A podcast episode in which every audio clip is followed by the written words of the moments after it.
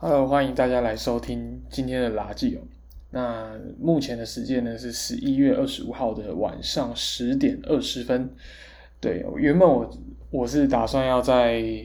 呃下班差不多七点的时候来录的，但是我家附近就突然有了有歌仔戏，所以我没办法 在这么吵的环境下专心的录音，而且它这个音一定也会被收进去，所以我就觉得有点。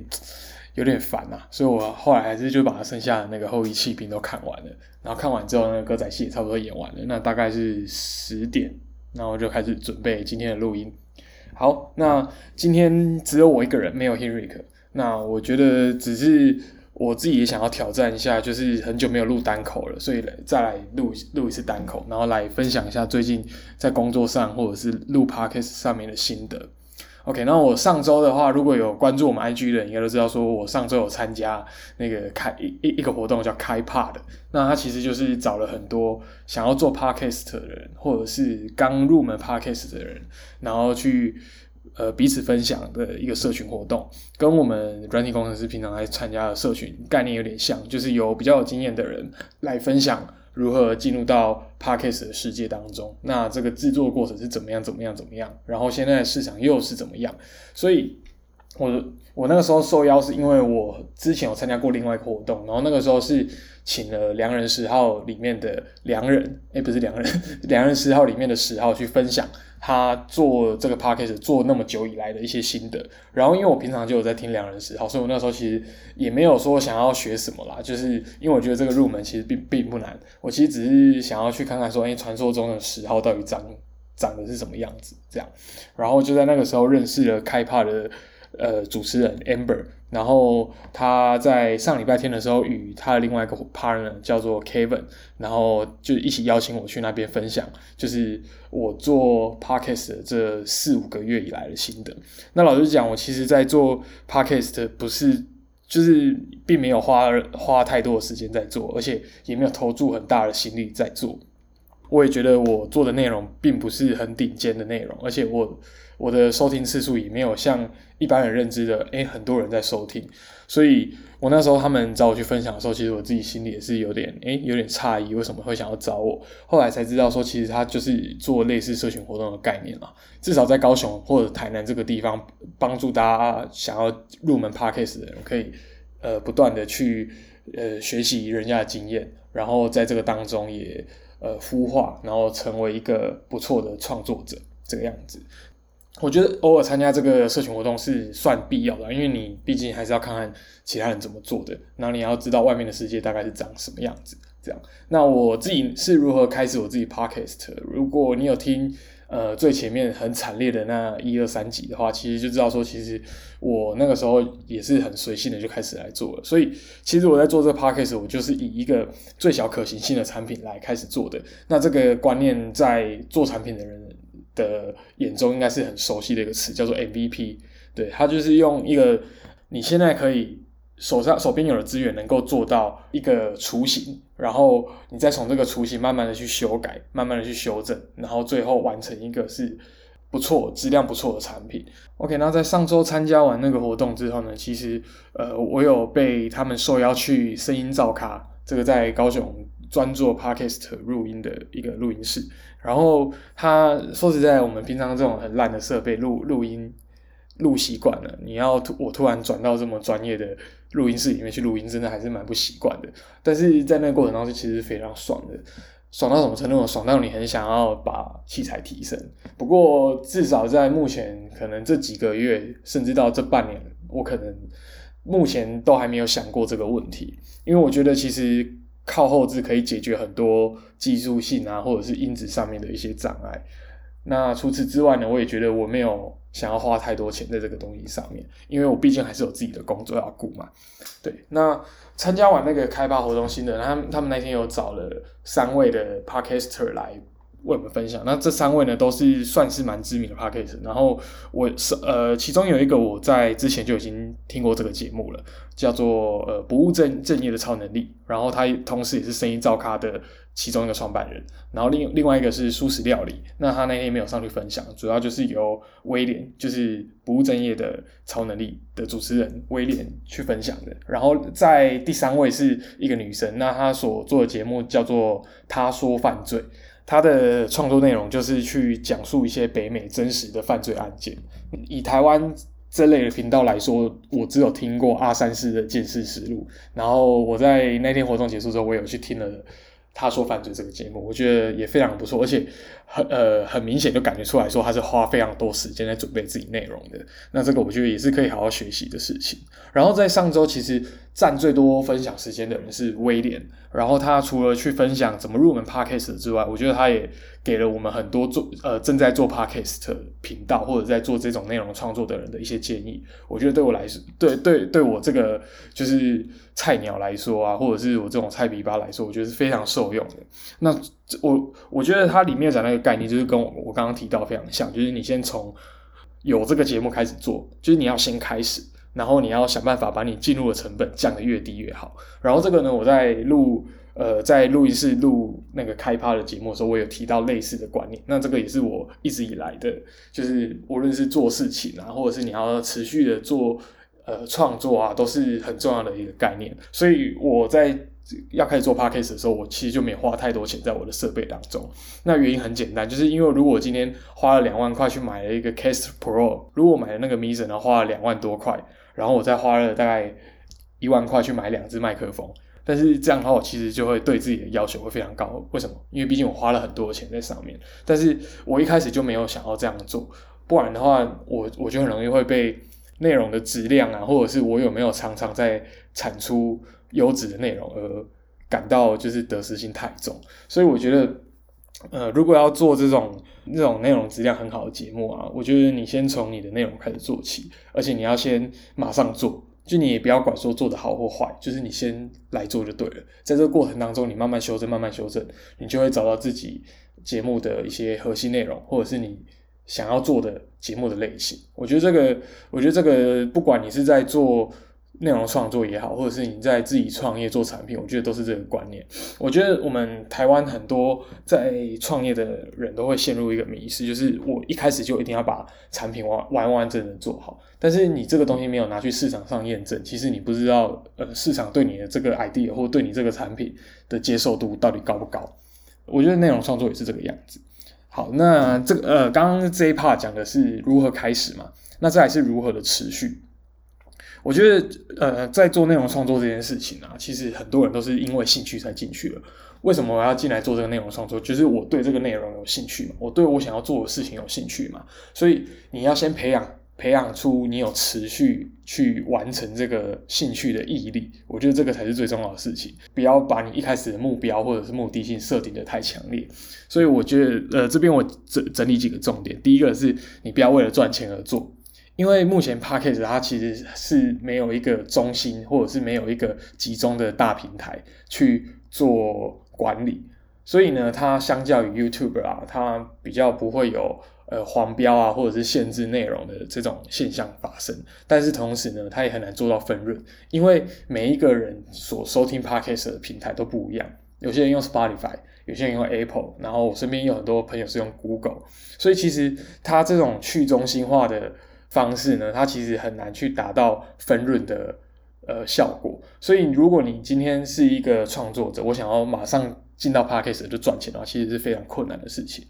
如果我们是经营个人品牌的，或者是你是本来就有一些个人知名度的，其实你是非常适合进到 p a c k a g e 的这个产业的，因为你进入到这个产业当中，你等于是多了一个管道让大家去认识。比如说像很呃最近很多的 YouTuber 也开始转做兼做 Podcast。比如说像一加一啊，或者是好味小姐啊，或者是皇阿玛的那那两位主人啊，他们其实都从 You 呃 YouTube 做了很长一段时间，然后他们开始有个人知名度之后，他们来做 Podcast，那他们其实本身就会有一群铁粉、始终粉丝在，所以他们要冲流量就非常的快。那再来呢是本来就也是有知名度的公众公众人物，比如说像国师啊、唐奇阳，或者是最近在 Parkes 榜上非常红的吴淡如小姐。其实这两位也都是本本身就具有知名度，然后他们其实他们也非常，就是你联想到他们，呃，比如说像唐奇阳，你就知道他是讲星座的，然后像吴淡如，你就知道他自己是作家，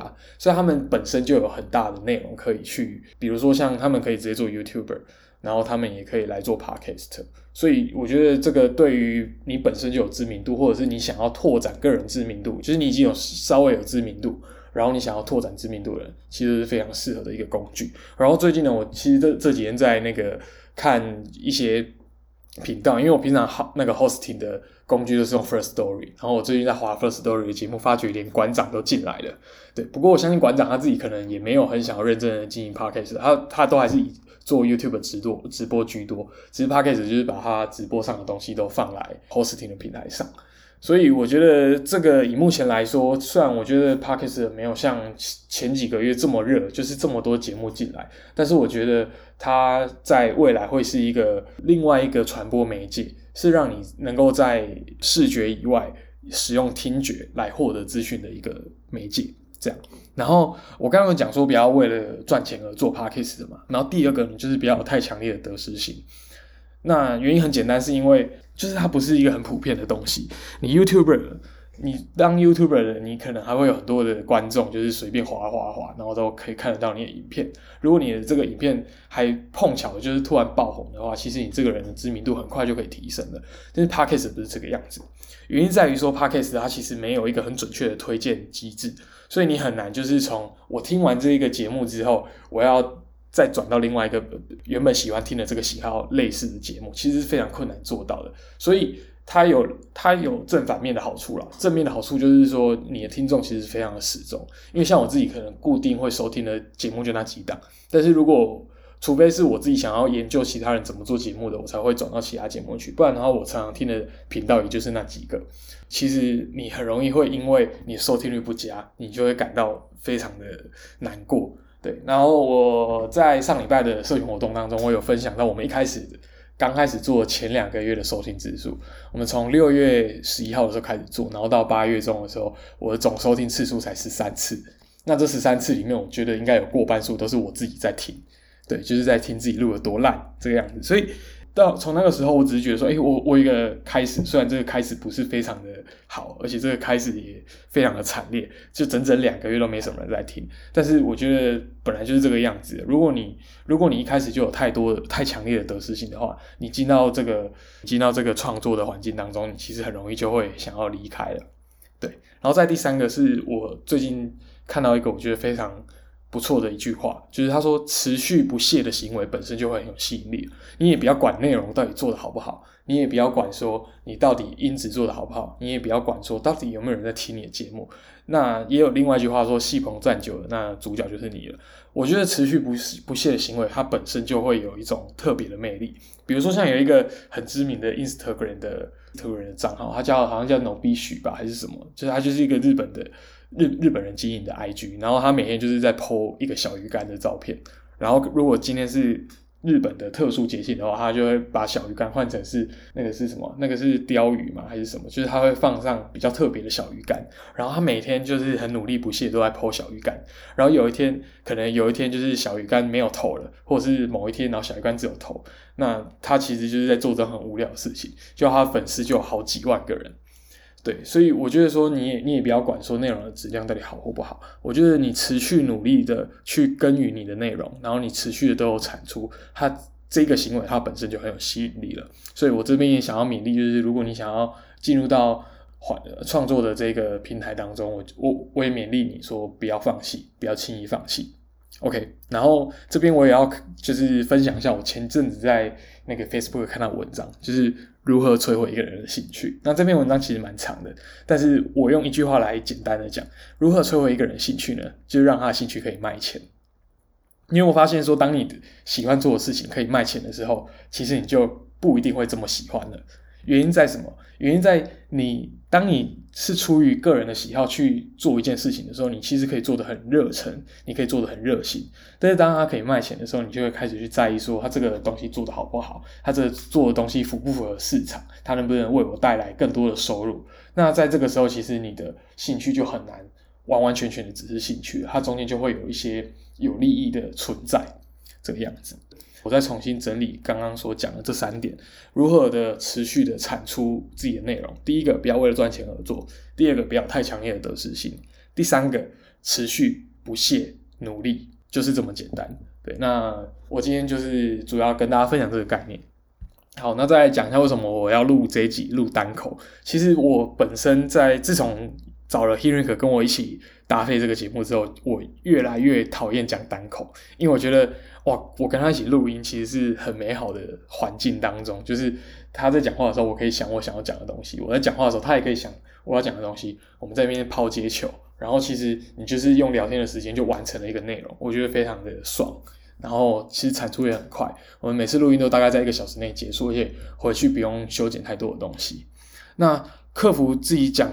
单口的这个恐惧的 idea 就是在上周的那个分享，我就是被那个他说犯罪的那个主持人丽丽鼓励了。他说他觉得我可以去讲单口，那我就想说好吧，那既然这样的话，我这个礼拜就来讲讲看单口，看我有没有办法，呃，比之前前几集那种很惨烈的单口还要录的还要顺利这样子。所以我这边要说明说，我觉得没有背叛 Henrik。其实我要录单口，我在前天的时候就已经先跟他讲了。对，因为前天我们一起去晚上去博二那边滑滑板，然后我们就边滑边聊一下，就是之后可以怎么做啊，然后还聊了很多生活上的事情。所以，呃，我目前是这集结束之后呢，然后我也会逼迫 h e n r i 再录一集他自己讲单口的，然后请大家上去 IG 票选，你喜欢我讲单口，还是你喜欢 h e n r i 讲单口？OK，然后再来呢？还有录这集的其中一个原因，就是我想要实验看看自己的麦克风是不是白买了。不知道你听到这边，你觉得我这一集的音质录的怎么样？因为我这一集呢，其实是用那个 iPhone 原厂送的那个有线耳机直接录的，所以我不确定说这样录出来音质到底好不好，会不会很容易喷麦。所以我这一集就想说，使用最阳春的方式来告诉大家说，其实 Podcast 的入门门槛真的是非常非常低，我用这种方法都可以录一集节目了。对不对？所以其实如果你现在还在犹豫的，还在想的，还在觉得说，哎，我的内容好像还没有准备好，都不要想了，你就进来就对了。当你踏进来的时候，你就会发觉说，其实这个没有这么难。对，这个我就要再讲另外一句名言，就是你不用很厉害才开始，你只要开始了，你就会很厉害。OK，对。不过我还是要跟大家讲，我觉我自己个人觉得我的声音真的是不好听，我自己有发觉说我的讲话其实。声音非常集中在大概中频偏低频的位置，所以我的声音其实算非常有穿透力的。像我现在自己一个人在我的小房间里面录，外面的人都大概听得到我的声音，所以我的声音它本身具有很强烈的穿透性。所以我自己听我讲话的录音讲久了，我自己耳朵也觉得很疲乏，所以我才会嗯，不知道你们有没有发现，就是我在跟新人讲话的时候，我语速会非常的快。然后，当我进入到那种聊天的 flow 里面，就是聊天的心流里面的时候，我讲话越来越快。那就是因为我不想要停顿太多的点，然后让我这个声音造成大家的听觉疲乏。对，所以因为我声音就是音频真的比较特殊，所以我自己也觉得很难后置。因为像我之前跟 Henry 录的时候，我们用一支麦克风，然后录两个人声音，所以当我们的离麦克风的距离不一样的时候，就超难调的，声音落差会超大。因为 Henry 他。的声音进入到麦克风的时候不会那么扎实，但是我声音进入到麦克风的时候会很扎实，所以如果我们距离没抓好的话，那个后置的时候你就会发觉两个人的大小声落差很大。然后因为我们又是录到同一个音轨当中，所以其实我们就很难去做后置。然后每次调出来，我觉得跟赛一样，就说好算了算了算了，就抛出去吧。这样，而且我这个声音真的是很容易会引起人家的注意。所以我之前在当兵的时候，就是班长叫我们去做一些事情，然后我们在摸鱼偷聊天的时候，我连边都会说：“哎，利勇，你这样讲话真的太大声了，绝对会被班长骂，绝对被班长发现。”那个在我们隔壁另外一个圈圈摸鱼的人，你说从头到尾都只有听到我自己的声音。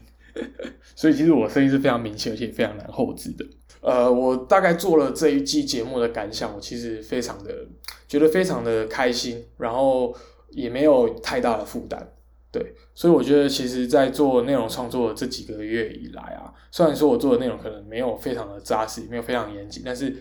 呃，总体来说我是非常开心的，而且我也找到一个可以跟我一起录 podcast 的伙伴。虽然说我们之前就是朋友，但是当你真的有一起去努力完成一件事情的时候，那种感觉会不一样。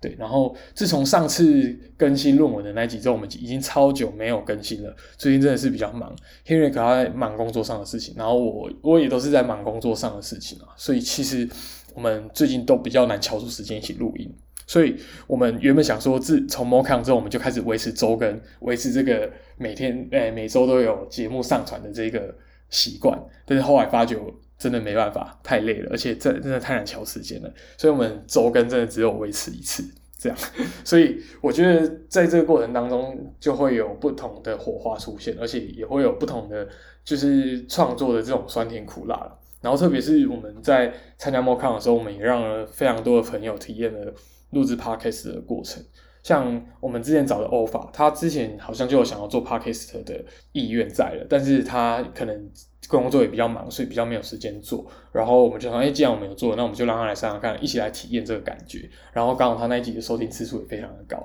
然后再第二个是我们找的是 Hash 嘛，然后 Hash 他在呃 Mocon 现场直接跟我们录的。录的时候，我们可以，我我我自己可以感觉得到，说黑许这个人他非常的紧张，虽然他讲话其实非常的小声，我在后置的时候都有感觉得出来。不过他，我我我觉得你只要有一起参与这个过程，你在录制的过程当中，一定都会觉得非常的有趣，非常好玩。那今天的节目就差不多到这边了，然后我们垃圾有这个频道的第一季节目也。正式结束，呃，下一季开始也是在不久的未来之后啦，就是没有差很远，只是因为刚好我们差不多也做了一个尝试，然后做了它差不多三四个月，然后也有一些些成果，所以我们想说这一季结束之后，我们开始规划下一季的内容。所以下一季的规划呢，其实变动不会太大，但是我们会开始找一些我们自己觉得很有趣的人来访谈啊，然后来跟他聊天，然后做成节目内容。再让大家去了解一下我们这个产业，或者是我们这个业界平常都在做什么。OK，那今天节目就到这边，谢谢你的收听，我们下次见，拜拜。